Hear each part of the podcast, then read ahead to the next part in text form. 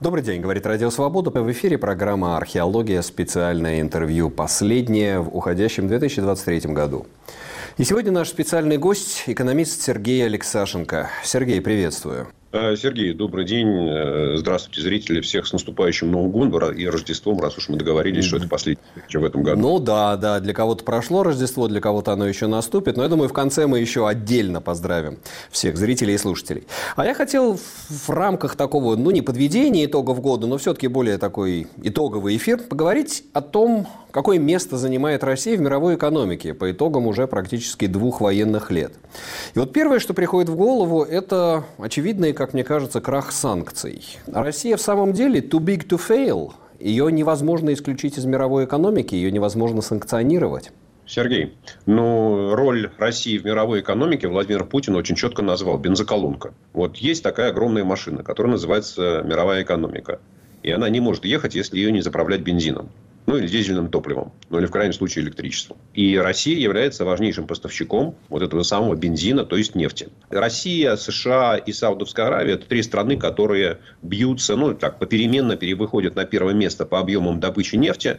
В принципе, США сейчас опережает все и Россию, и Саудовскую Аравию. Они опустились ниже 10 миллионов баррелей в сутки. Соединенные Штаты превысили 13 миллионов. Но особенность американской экономики состоит в том, что практически вся нефть, которая добывается в США, она потребляется внутри США. Но если взять вот нефть, которая добывается в стране и отправляется на экспорт за минусом того, что потребляется внутри страны, и вот это называть международной торговлей, то Россия в этом объеме международной торговли занимает примерно 17-18%.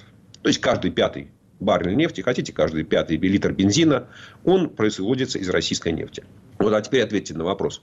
Если вашу машину заправлять не на полный бак, да, а на 4 пятых, вы проедете нужное расстояние? Ну, скорее всего, нет. Вот, собственно говоря, а дальше, кроме того, что Россия поставляет нефть и нефтепродукты, Россия поставляет никель, палладий, медь, цинк, пиломатериалы, удобрения, ну и дальше. Примерно по 20 видам э, первичного сырья Россия входит в десятку крупнейших экспортеров мира. Поэтому место России в мировой экономике, ну, очень правда, это поставка сырья. Поставщик сырья. И если посмотреть на технологические связи российской экономики, то все, что э, там какая-то переработка, ну, она минимальная. Ну, там по статистике считается, например, что сталь это уже не сырье, а продукт переработки. Ну, то есть формально это правда. Сырье это железная руда сталь какой-то продукт перерабатывающей промышленности. Но от того, что Россия поставляет сталь, а не железную руду, ну да, конечно, какая-то переработка ну, есть, да. но все равно. По, лес, зрения... по лесу лес, лес кругляк, да, в основном, особенно то, что сейчас в Китай идет, то, что раньше в Финляндию шло. Даже переработка ну, леса не глубокая. Фанера. В Финляндию шла все-таки фанера, это немножечко другое, там хоть какая-то степень более глубокая была. Но тем не менее, это все равно первичный продукт. Первичный продукт. Хорошо, вот, но поставщик, Сергей, поставщик стратегический, да, то есть фактически не исключаемый. Давайте очень просто вот нарисуем мировую экономику как два производителя сырья там, и там, Россия и весь остальной мир. И два потребителя сырья – Запад и весь остальной мир. То есть, дружественные и недружественные страны. И предположим, что до введения санкций все сырье, которое продавала Россия, оно шло в недружественные страны, то есть на Запад. А весь остальной мир просто продавал, ну, грубо говоря, на Восток. После чего Запад сказал, мы вашу нефть, мы ваше сырье покупать не хотим. Ну, хорошо. А где вы будете его покупать? Мы будем его покупать в других странах.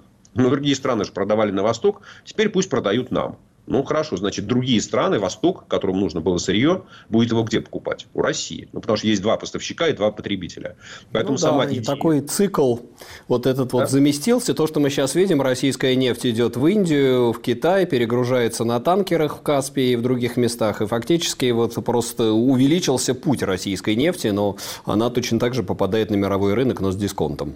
Да, все правильно. Поэтому вот сама по себе идея, что мир, мировая экономика каким-то чудесным образом может обойтись без российской нефти, без российского сырья, она могла прийти только в голову а, бюрократов. Которые... Да, они что, не просчитали? Вот эта очевидная схема, она не виделась из 2022 года? Э, ну, Сергей, я не могу за них отвечать, я не, отвеч... не знаю, что у них происходило в голове, я все свои аргументы излагал, я объяснял, что это не будет работать, но, типа, не я же принимаю решение, правда? Есть люди, ну которые ну, да. ответственно но, считают, с... что есть политическая задача, то ее можно решить. Да, смотрите, ну получилось, что вот это вот э, a blessing in disguise, то, что говорится, да?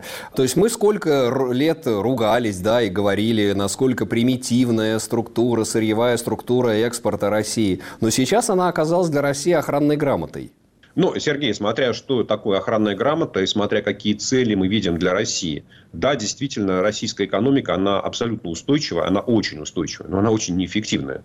Это же разные вещи. Быть устойчивой и быть эффективной. Ну, потому что мы можем посмотреть, есть другие сырьевые экономики. Там, Норвегия, Австралия, Канада. Страны, в которых роль сырья в экспорте, роль сырья в экономике очень близка к российской. Вот. И тем не менее, страны входят в число передовых по каким-то хотя бы отдельным технологическим направлениям.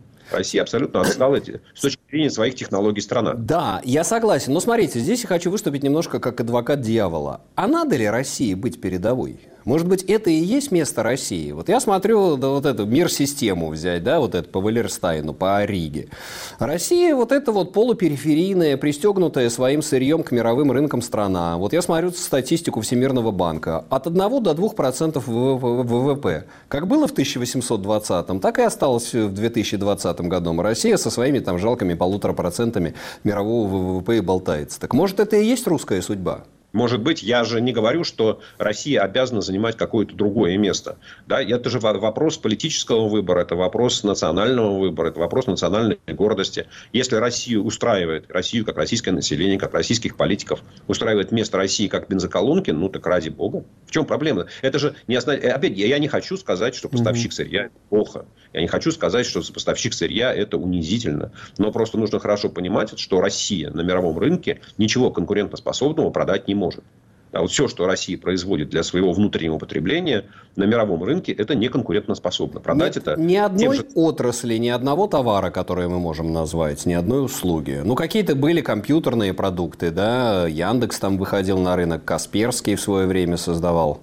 Ну, Сергей, это все, все это исключения, которые скорее подтверждают правила. То есть, угу. можно пытаться искать какие-то крохи. Ну, например, до 2019 года, наверное, даже до 20 до, ковида. Ну, например, Аэрофлот э, на рынке авиационных перевозок из Азии, то есть, это и Индия, и Китай, и Япония, и Корея, в Европу и в Америку занимал устойчивые позиции так, на длинных маршрутах, где нужна была пересадка. Вот, собственно, Аэрофлот оказывал вполне конкурентоспособные услуги и хорошо себя чувствовал за счет этого. Да, там вот вы назвали компьютерные программы. Там можно искать, наверное, какие-то виды вооружений. Там не очень понятно, насколько этим нужно гордиться, но тем не менее же производят что-то. Да, вот, да конечно, но вот если брать э, то, что называется про товары глубокой переработки с высокой добавленной стоимостью в российском экспорте, то это в пределах 15%.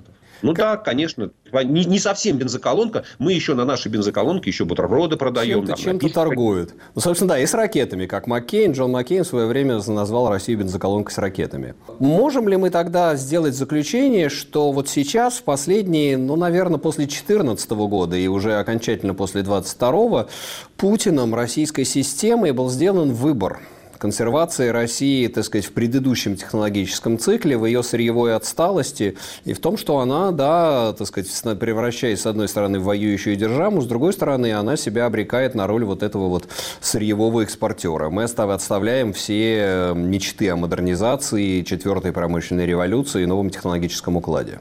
Сергей, мне кажется, разговоры о длинной исторической перспективе, находясь в эпицентре ядерного взрыва, они не совсем справедливы. Путину кажется, Путину кажется, что он обеспечивает суверенитет России. Что его Россия, ту, какой он видит в своих папочках, докладах, которые им приносят, это такая мощная технологическая держава, которая все может произвести сама которая может обойтись без западных технологий, без западных комплектующих. Ну, в крайнем случае, нам нужна помощь Китая. Но мы все можем произвести сами, выстоим и выдержим. Но мы понимаем, что там жизнь, Путин не вечен. Там, ну, сколько? Ну, 10, ну, 15 лет осталось прожить. И после него люди увидят, что технологически Россия отстала. Ведь была же такая страна, называлась Советский Союз. И где-то, начиная, наверное, с после Второй мировой войны, Советский Союз начал строить отдельную технологическую платформу. Да, заявив о том, что все наши технологии, они будут вот доморощенные. Ну, собственно, когда Сталину предложили включить страны Восточной Европы, включая Советский Союз в план Маршала, он сказал, нет, нам это не нужно, мы будем развиваться самостоятельно. И казалось, что это навсегда. Да, и вот там полвека, ну, потом 45 лет, Советский Союз неким образом развивался технологически самостоятельно. И построил действительно там, в значительной степени автономную технологическую платформу. Хотя по многим производствам, по многим предприятиям, что далеко ходить, э, те же самые «Жигули», да, это были импортные э, заводы, которые просто покупали целиком. Но, тем не менее, была такая попытка. И мы с вами хорошо помним, что там, к 1990 году, к моменту развала Советского Союза, да, Советский Союз производил персональные компьютеры. Но на них без слез смотреть было нельзя. Да, Советский Союз производил цветные телевизоры. Ну, тоже, в общем, вздрагивать нужно было, не говоря о том, что их было мало. В общем, качество было отвратительным. Ну, и так далее. Поэтому все разговоры о том, что это может быть самостоятельная технологическая страна, ну, да, может. Только нужно понимать, на каком уровне она будет находиться. Хорошо. Э, а насколько может Восток вместо Запада обеспечить России, ну, пускай не такого уровня, не верхнего уровня, условно говоря, вместо айфона э, будет один из каких-то корейских или китайских смартфонов нижнего уровня. Насколько Восток может заместить России вот этот вот технологический гэп, технологический разрыв? Ну, Сергей, надо понимать, что есть Восток и Восток. Есть Восток, который привязан к Америке, к Западу, это Япония, Южная Корея. А есть Восток, который привязан к Китаю. Ну, или главным образом Ну, Восток, не санкционирующий Россию, так назовем. Вот. Соответственно, соответственно, говорим о Китае. Да. Китай, как самостоятельная технологическая держава, в настоящее время не существует. Все достижения технологий в Китае, они опираются на импорт из Америки, на импорт из Европы, который на протяжении там, последних 30 лет активно развивался. Да? То есть, американские, европейские компании, они активно создавали предприятия в Китае и привозили туда свои технологии. Поэтому все, что создано в Китае, это построено на западной технологической базе. Да, какие-то отдельные точечные достижения у китайцев есть. Да, вот мы там, не знаю, пять лет назад мы все говорили, какая замечательная компания телекоммуникационного оборудования Huawei как она все производит замечательно, как она весь мир своим оборудованием насыщает. Стоило ввести Америке санкции, Huawei с рынка телекоммуникационного оборудования исчез. Потому что стало понятно, что своей базы у этой компании, не, национальной базы не существует. Поэтому, да, э, все крупные китайские компании, которые работают на мировом рынке, они воздерживаются от того, чтобы продавать в Россию свое оборудование, технологическое оборудование. Потому что они понимают, что там, потерять мировой рынок гораздо болезненнее, чем заработать лишние там, 100 миллионов долларов на российском рынке. Поэтому он к нам приходит, вы абсолютно правильно сказали, там айфоны, смартфоны, компьютеры, оборудование там, третьего, четвертого уровня порядка. То есть, как осетрина не первой свежести. Можно ли на них продержаться? Ну, наверное, можно. Смотрите, там в этом году бум продаж китайских автомобилей в России. Опять, автомобили не первой свежести. Они в китайских рейтингах где-то там внизу далеко находятся. Их китайцы не покупают, их покупает Россия. Как долго эти автомобили будут служить? Как сложно или легко будет наладить их техническое обслуживание? Что с ними будет происходить через три года? Ведь этого ответа на этот вопрос никто не знает. Да, действительно, какую-то поддержку Китай оказать может. Но Китай будет поставщиком конечных товаров. Китай не будет поставлять в Россию технологии, угу. потому что у него технологий своих нет. И как открывать Китай... производство тоже в России не будет, как я смотрю китайцы не торопятся. Ну, открывать производство в России – это создавать конкуренцию китайским предприятиям. Зачем создавать в России сборочные предприятия там, по тем же самым автомобилям, если можно в Россию сразу целиком автомобиль отправить? Ну да, и то же самое с иранскими автомобилями, еще, возможно, индийские Тата будут поставлять. То есть, это все э, достаточно такие короткие циклы, которые не имеют никаких дальше технологических дальнейших перспектив. Ну, это поставка, не знаю, там, э, поставка продукт, конечного продукта. То есть, российский потребитель на российском рынке будет получать какой-то набор товаров, который ему нужен. Да, но от этого российская экономика не получит никакого импульса для развития. То есть, она сама ничего создавать не будет. Но если не считать только того, что на китайский автомобиль вместо шильдика «Джак» вешается шильдик «Москвич». Ну, в общем, да, производство шильдика «Москвич», да и тот, наверное, в Китае производится. Да.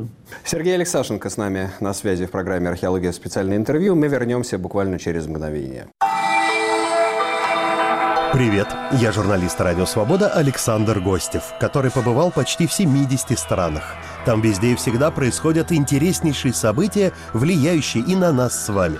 Как именно?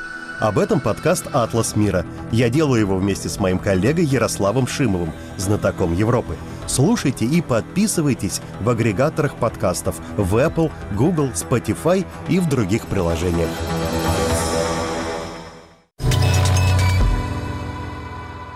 Программа «Археология», специальное интервью. Сегодня наш специальный гость, экономист Сергей Алексашенко. Говорим об экономических итогах года, о ресурсах и возможностях устойчивости России, о том, почему не сработали западные санкции и каково вообще место России в мировой экономике. Сергей, а что касается вот новой военной экономики, накачка России, мы видим, как идет инвестиционная накачка, как идет э, деньги впервые за, может быть, вообще за российскую историю попадают населению в качестве гробовых, в качестве выплат мобилизованным. Насколько этот цикл экономического роста является раздутым или долгосрочным? Раздутым. Флюс – это развитие организма. В принципе, да. Но э, иногда, наверное, он может у кого-то выглядеть красиво и как-то украшать физиономию или какую-то другую часть тела. Но, в принципе, мы понимаем, что это зловредное образование. И говорит о том, что в организме что-то не в порядке.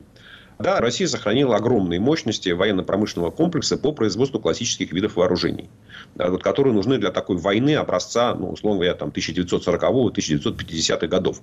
Да, когда танки, пушки, снаряды и количество вот высокоточного современного технологического оборудования, которое использует российская армия, оно на общем фоне не очень велико. И да, там, до начала войны вице-премьер Борисов, который в тот момент отвечал за ВПК, говорил, что в российском э, оборонном комплексе работает 2 миллиона человек. То есть это очень много. С учетом того, что всего в России там, примерно 75 миллионов работоспособного населения, то есть получается, что не знаю, там 2, 3% да, практически населения работало в ВПК. Путин дал команду, война переходит в тотальную фазу. Все предприятия, которые производят классические вооружения, работают в три смены. Соответственно, не знаю, там с двух миллионов дошло, не знаю, там до двух с половиной или до трех. Вот. И да, начали производить статистики, как это в пианиста, просьба не стрелять, он играет как умеет. Э, с точки зрения статистики не очень важно, что вы производите. Вы производите снаряды, телекоммуникационное оборудование, конфеты, одежду, айфоны, смартфоны, неважно. Там посчитали. Есть добавленная стоимость, и вот у вас получился рост ВВП. Другое дело, что э, рост ВВП, он такой очень своеобразный вы потратили из бюджета 2% ВВП, на это статистика отразила, что все эти деньги вы трансформировались в экономический рост 2% ВВП. После этого статистики, опять-таки, совершенно справедливо э, отразили э, производство вооружений как накопление инвести... основного капитала, которым хвастается Путин, да, после чего все это поехало на фронт и там сожглось. То есть, в результате ваша экономика потратила 2% ВВП для того, чтобы произвести разбитое вооружение. При этом в статистике есть рост в статистике есть рост зарплат, в статистике есть вот то, чем хвастается Путин, это рост инвестиций, да, рост накопления основного капитала. Но с точки зрения долгосрочного будущего, даже среднесрочного будущего, ничего кроме флюса вы не создали. Потому что зарплату вы выплатили, да, вы выплатили зарплату тем, кто производит танки, пушки, снаряды, выплатили зарплату солдатам, которые воюют и убивают, выплатили зарплаты, там, пособия тем солдатам, которые ранены и вернулись домой, семьям погибших, всем, все получили деньги, но товаров экономика не произвела больше для потребления. Потому что ну, за один год, за полтора года войны создать новое производство по, для там, товаров народного потребления ну, практически невозможно. Поэтому российская экономика либо производит на том оборудовании, которое есть, но чуть-чуть больше, либо пытается закупать по импорту дополнительные товары, что мы видим там, в динамике курса доллара.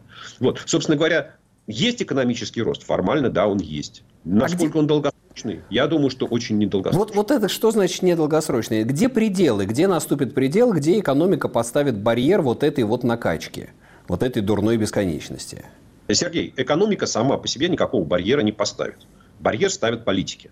Политики говорят, что такая ситуация нас не устраивает.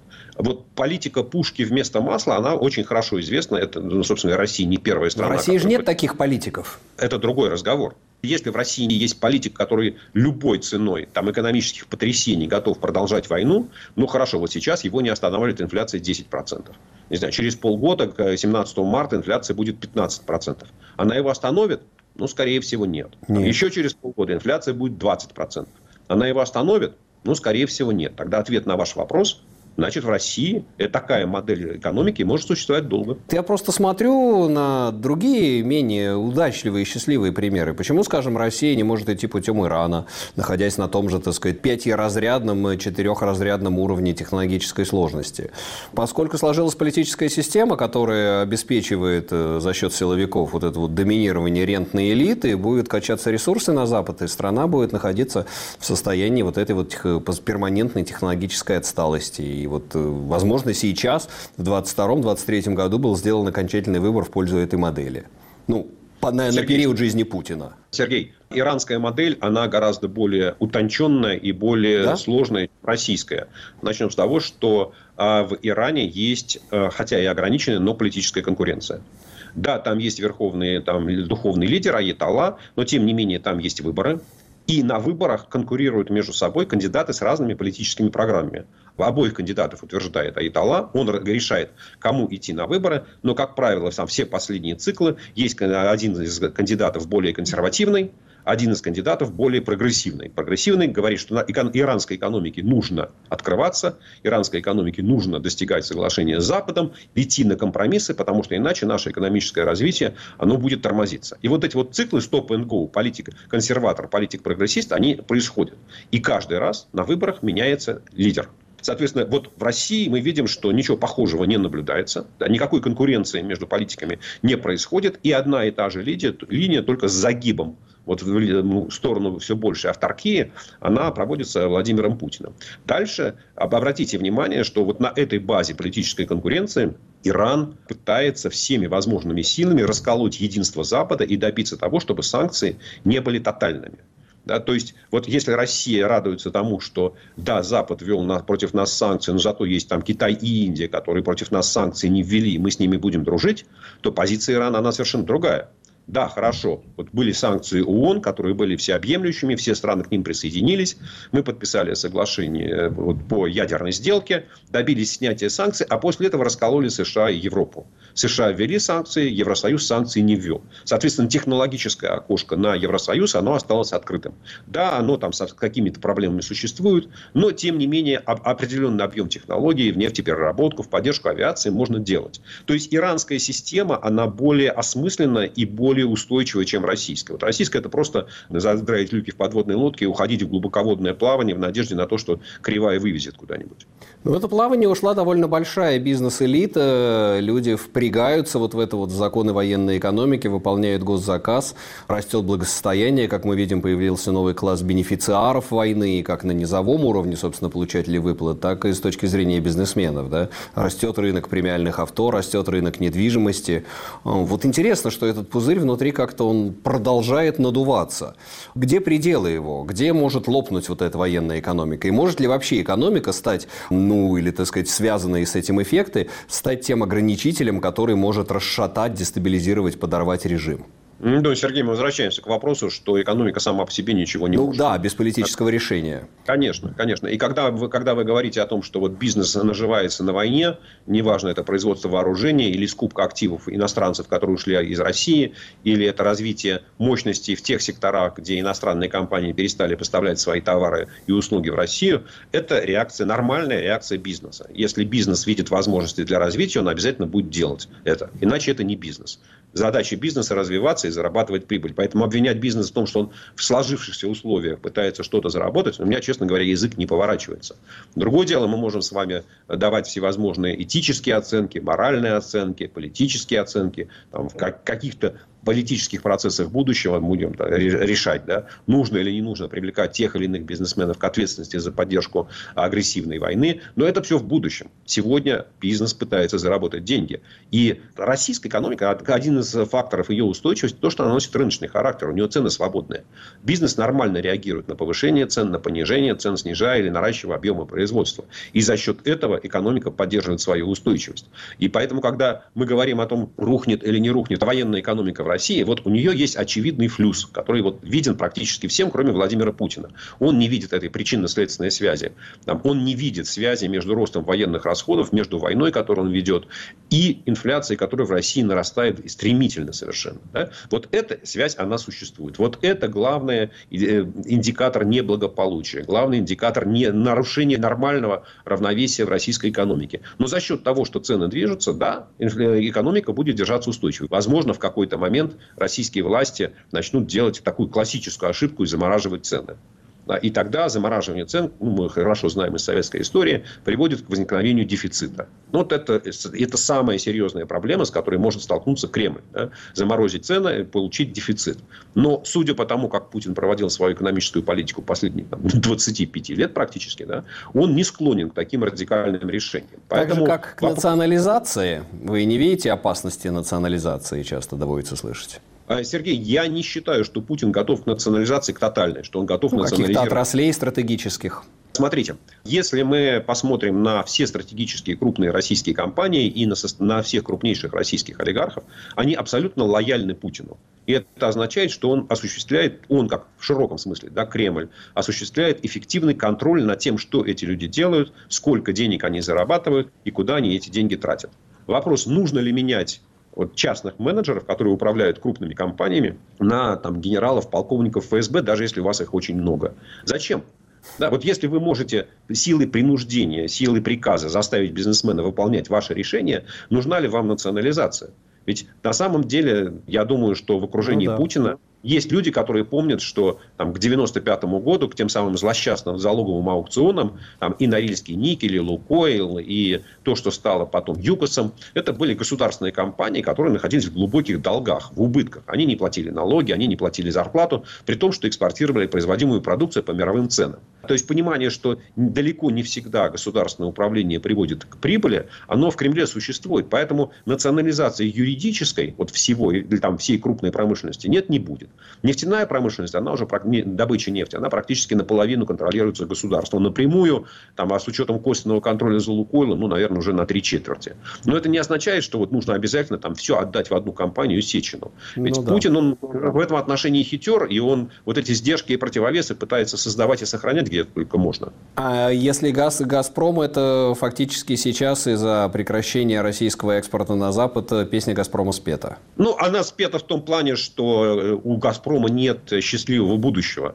До тех пор, пока в России не поменяется политический режим, и до тех пор, пока Россия тем или иным образом не договорится о том, что поставки российского газа могут идти в Европу, получается так, что у вас есть такая перекошенная система газопроводов, которая направлена в сторону Европы, но продать газ в Европу вы не можете. И есть потенциальный рынок сбыта, хотя тоже там, с проблемами, с вопросами. Китай не очень готов покупать в большом объеме российский газ. Да, теоретически куда-то еще можно его поставить, но поставить его некуда. В результате у вас есть такая огромная газовая индустрия, которая может поставлять газ только для внутреннего потребления. Ну да, конечно, она может существовать достаточно долго, и газ является эффективным энергоресурсом для российской экономики. Но развития там, каких-то светлых перспектив у компании не существует. Сергей, э, уже завершаем э, наш эфир. Что можете пожелать нашим зрителям и слушателям? Ой, вера в себя. Вера в себя, вера в то, что в конечном итоге все зависит от нас и от наших э, моральных ценностей, моральных принципов. А делай, что должен, и пусть будет, что будет. Да? И самое главное, нужно понимать, что мы будем отвечать перед своими детьми. Все, что мы делаем, это наша ответственность перед нашими детьми мы им должны будем рассказывать о том, что и почему мы делали, и почему это привело или не привело к тем или иным результатам. Спасибо, Сергей. С нами на связи был экономист Сергей Алексашенко. От себя добавлю, у Сергея была очень хорошая статья недавно на ресурсе Раша под названием «Одинокая бензоколонка». И мы сейчас обрисовывали этот образ России как одинокой бензоколонки.